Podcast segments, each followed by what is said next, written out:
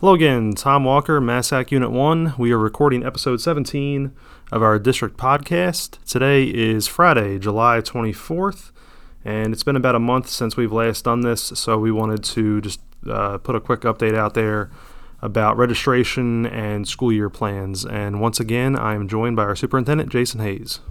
Thanks, Tom. I think uh, we'll just dive right in. I know everybody's waiting uh, patiently, as patiently as possible, for the plans coming out for the fall semester. We've been looking at the ISB guidance document, which was 63 pages, I think, initially, and then they just released one yesterday that was 100 pages long or just over 100 pages long. So um, all this stuff's kind of coming to us. Uh, it's it's evolving.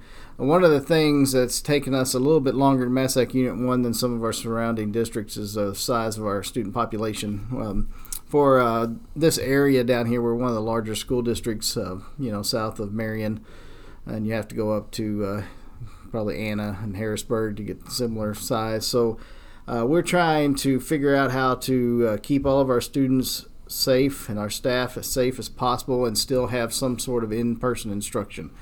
Uh, so basically, what we've done is we've set a team up. It's called a transition team of stakeholders, teachers, administrators, board members, and we gathered input from all the staff and parents. Uh, well, not all of them, but we, we submitted it to all of them. We ended up getting 70 something percent back, I think, so we had a pretty fair representation. Uh, we've posted the results of the parent survey on our Facebook. So if you want to go to the Massac Unit 1 Facebook, you can kind of see uh, the summary of results. Uh, essentially, what we're trying to do is figure out how we can get get our kids back in our classes without exposing them to any unnecessary risk or exposing staff or parents to unnecessary risk with uh, COVID-related uh, concerns. So uh, it's really that boils down to our three big schools and and how we achieve some of these social distancing requirements at those three big schools, and that's what uh, taken so long. Um, and we're just trying to maintain consistency throughout the district. So, uh, again, just to kind of reiterate that point, it's it's taken uh, quite a long time to uh, come to kind of the consensus that we have um, as far as some of our ideas and plans. Yeah. So, in in looking at that, just to give the parents some idea, the the plan is going to be proposed and finalized for the board at the school board meeting Monday night, uh, which we'll stream online because we can't have um, just a terrible amount of people at our meetings still yet with the restrictions due to COVID. Uh, however, um, just to give you an idea of what's coming, uh, there have been a lot of Facebook posts and things of, uh, not a lot, but several that have said, parents have said know, they're really concerned about sending their kids back to school and they they're looking into other options. And I just want to let everyone know that there will be an option for remote learning and full remote learning for those parents that just do not uh, feel like they can send their kids back to school because of COVID concerns. So there will be an option, and uh, we'll have to you'll have to commit to that uh, because we can't really uh, move kids off and on remote learning very easily, especially with the COVID concerns. You know, reintroducing kids back into the school, and so there's things to consider there. So you have to commit to it. Uh, we're asking parents to commit to it for the first nine weeks grading period, uh, but that is an option. So regardless of the plan and uh, in its final form, uh, there will be an option for parents to uh, participate in remote learning and keep their kids at home. And to help with that, and I know you've talked about this before, but we have purchased um, something like 1,500 laptops uh, then every student's going to be issued a, a, Chromebook as soon as they come in. Uh, I think they're back ordered right now, aren't they? Yeah, yeah, we're still still kind of waiting, but you know, a lot of other schools and districts in the country and really throughout the world are kind of in the same position that we're in. So we're just uh, we're, we're waiting. Right. So we, that hopefully will assist with the remote learning. It's still not as good as in-person learning, and and we acknowledge that. Uh, but the remote learning option is going to be available for those parents that may have high risk situations or just other concerns. And so that will be an option. So you don't have to worry about trying to take your student somewhere else or purchasing uh, some sort of homeschooling package. There will be an option for remote learning. Uh, in in this plan, and then the rest of it is uh, we're going to probably start slow, and it's not going to be the most ideal situation, but because of our student population, you know, we have over 500 students that attend Metropolis Elementary School and uh, almost 600 that attend high school and over 300 that attend junior high. So in order to keep everybody socially distanced and meet the requirements the state has set, we're going to probably start slow. I'm sure it's going to be some sort of blended learning type situation. Um, it's not going to be everyone everyone going uh, to every school all day long. Uh, so they, I don't know if that helps concerns. I know that, that could create hardships on parents, um, but we're trying to do the best we can with the situation. Uh, and, and we feel like getting our students back in the buildings in some fashion is better than not at all. So that's kind of what we're shooting for.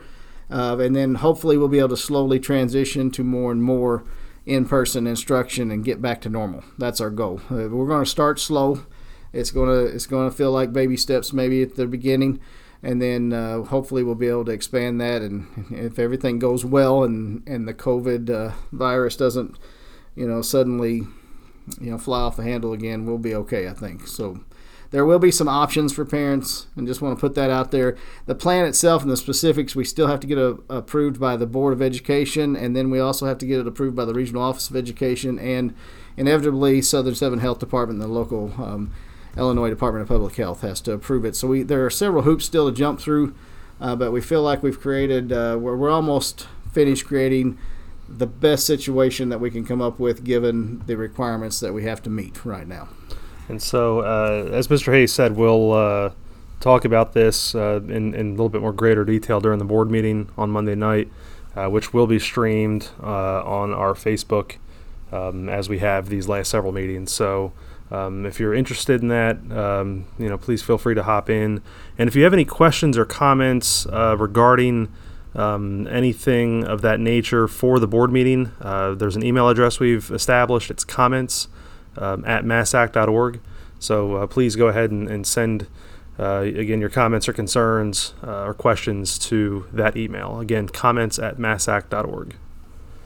And yeah. and that that will be um, again this this coming Monday, July 27th. Yeah, the board meeting will start 6:30. We'll have an executive session right off the bat, and usually we're out of executive session by uh, 6.45 6.50 at 7 at the latest it just depends you just never know uh, we do have a lot to do at this board meeting so it's it's going to be a little tedious but uh, we will discuss the plan in detail and then if it's approved by the board or if it's altered and then approved by the board we'll put the final draft of that online monday night uh, for our parents to read through uh, again uh, just so it's no, there's no surprises. Uh, we're not. It's not looking like we're going to be able to uh, just jump right back into full in-person instruction every student every day. It looks like we're going to have to do some sort of gradual introduction back to in-person instruction, and we will have an option for remote learning available for uh, parents. So. Just to give you a heads up, that's what it's looking like. Uh, again, there's still a lot of approvals that have to be met and some of the specifics may be ironed out a little bit more if the board has input, um, and they may wish to alter some of uh, some of the uh, options and things that we can we can still change. So it's not in this final draft, but just to give everyone a heads up, that's what it's looking like. Uh, it's not looking like we'll be able to um, just jump right back into full instruction with everybody simply because of the social distancing requirements. If just uh, the social distancing requirements alone at uh, Metropolis Elementary School, it's just almost impossible to get 530 kids uh, and keep them six feet apart all day long in that building. Uh, so, and we're a unit district, like Tom said, so we're trying to create an equitable plan. We can't really um, give an unfair advantage or disadvantage to any one school uh, because we're a unit district. We're charged with the equitable learning, so we're trying to figure all this out. Uh, and we appreciate your patience. And it's we realize that uh, whatever plan we come up with, it's going to make it harder on parents um, uh, if the schedules are a little bit fluid and not the normal schedule. Uh, we're trying to do the best we can. So we understand your concerns, and we'll try to work with you as best we can. Uh, there's just so many. There's only so many options that we have available to us right now, given the uh, state of Illinois and the requirements set forth by the Illinois State Board of Education and the governor. So we're trying to do the best we can. And kind of uh, along those lines, um, as far as what things we do normally do at this time of year with uh, registration, which uh, in years past uh, we would you know typically have our registration days you know a week to ten days prior to the start of school. Um, we are uh, in the process of doing all of that online um, for students that would be returning um, for the 2021 school year uh, in grades 1 through 12. Um, do you want to touch on that just a little bit? Yeah, I think that's important to, to note, and we will uh, go live with that after the plan is approved and released because uh, there are some questions in the registration, online registration uh, form pa- or packet of forms uh, that you'll probably want to answer after you know what the plan is. So we get that. We're trying to get this done as quickly as possible. It's just a lot to it, but uh, we we are able to offer full online registration this year, uh, including fees. So you can uh, do everything on the internet. You do not have to come in at all. Uh, and the way this works is you'll go to the internet, you'll create uh, a couple accounts, and you have to connect some things. Tom's done a pretty good job of he'll have a tutorial on there and a couple videos to help you with that. Uh, and then you'll get to the forms, and a lot of it's pre-filled, so you can just check off if if nothing has changed. Your phone numbers are the same, your address is the same. You can just check it off. If it's changed, you can alter it, and then everything will be up to date in our system. It's automatically tied right to our system, so that's good. Nobody has to input that. Uh, and then um, after everything's said and done and fees are paid, uh, we'll get the schedules out to the students as well. Uh, normally they get to pick those up when they come in in person, and so now we're doing it online, and then there'll be a designated time where we release all those schedules too. Uh, so this is one more way to help us meet the requirements of COVID-19 and all the restrictions. Instead of having, uh, you know, 150 freshmen come in to register on a certain day like we used to do, it's all going to be online. Now, if you cannot access it online, or you, you just don't have internet access or a credit card to use for the online payment, or bank card, you can still do in person registration. Uh, we're going to reserve the week of August, uh, I think it's the 10th, the week of August 10th, starting on Monday. And uh, we are asking parents that cannot register online to uh, wait a little bit, but then when our secretaries get back in the buildings, uh, call and schedule a time to do in person registration. And that way we can still keep people socially distanced and not expose anybody unnecessarily. So uh, we're asking as many people to do the online registration as possible. That way, we can avoid uh, large groups of people trying to register at once. Uh, and I think it's going to be a good thing. It's a little different, so there'll be a little learning curve, but we'll release all of that information uh, probably Tuesday uh, after Yeah, the we'll- board meeting so that we have everything in place. Yeah, we'll do that uh, probably uh, first thing Tuesday. And again, because of some of the nature of the questions in there, we, we wanted to wait until our plan was approved uh, to get that out there and, and live. But yeah, you will be able to fill out your forms. Uh, fees will be payable on there.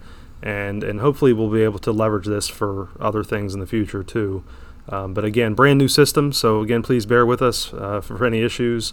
Um, but we will do our best to work with you and uh, make sure that um, the the uh, system is usable and accessible, and all those forms are able to be filled out. And I, I'm sure there will be, well, you know me, uh, probably, maybe I'm being pessimistic, but I would imagine there'll be some glitches. Uh, and if you have any uh, serious issues, obviously the, uh, I believe the, um, is it next week or the week after the secretary's return to work?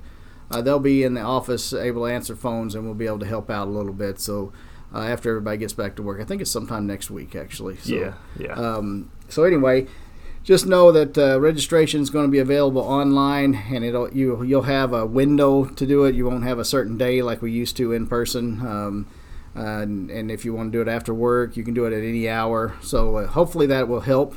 Uh, and also a little bit of good news if we want to go ahead and talk about that. Uh, one of the things you will not see in the registration packet is um, the free reduced lunch form that you normally see every year, and we ask parents to fill out for uh, free reduced lunch application uh, because that uh, helps us get food to students if uh, you don't have enough uh, money, especially due to COVID and people losing their jobs. If you don't have enough lunch money and whatnot to pay for lunches. This year, however, we have been approved to join what's called the CEP program, the Community Eligibility Provision. And so uh, this year, all students will be free. Uh, they'll receive a free breakfast and a free lunch regardless of your income.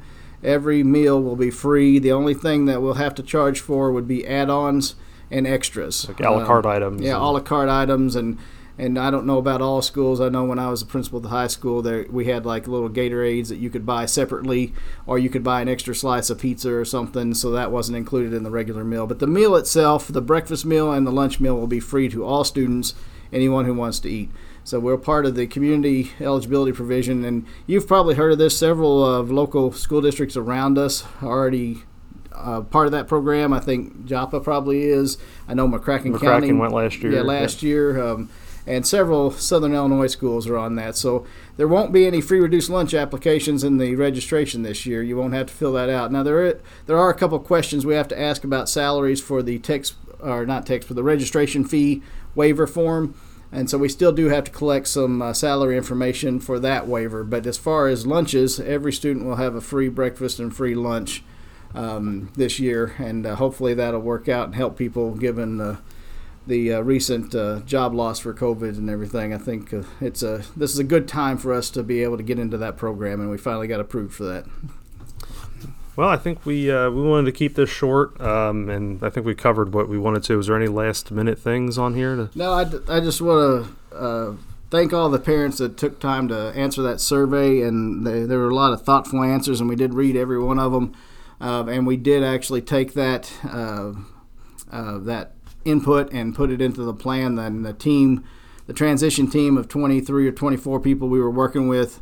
Uh, really did a good job of uh, sorting through that information, and we tried to include as much of that in our plan in the end as possible.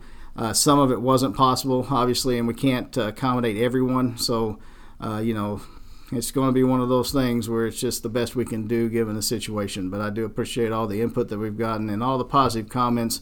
Again, it's I know it's getting late in the summer for our plan to be coming out, uh, and everybody's getting a little antsy, but we're close. We're going to get that to you and we appreciate your patience. And we we really are uh, putting a lot of thought into this thing. And I think you, it'll be evident when you see our plan. It wasn't just some something we whipped together. We've spent uh, about two and a half weeks trying to figure this out and making adjustments as new guidance comes out. And I think uh, it's about the best we can do at this given point. And we're going to obviously keep trying to improve it. And you'll notice too when you hear about this on Monday, there are a couple uh, what three or four checkpoints I think we put in the Yes. plan. So there's regular intervals where we are planning to stop, reevaluate what we're doing, and and see if we can make it better, see if we can help you know lessen the burden on parents. Uh, so we put those checkpoints in there too. So this is not a long-term plan that we're just sticking with until January right now.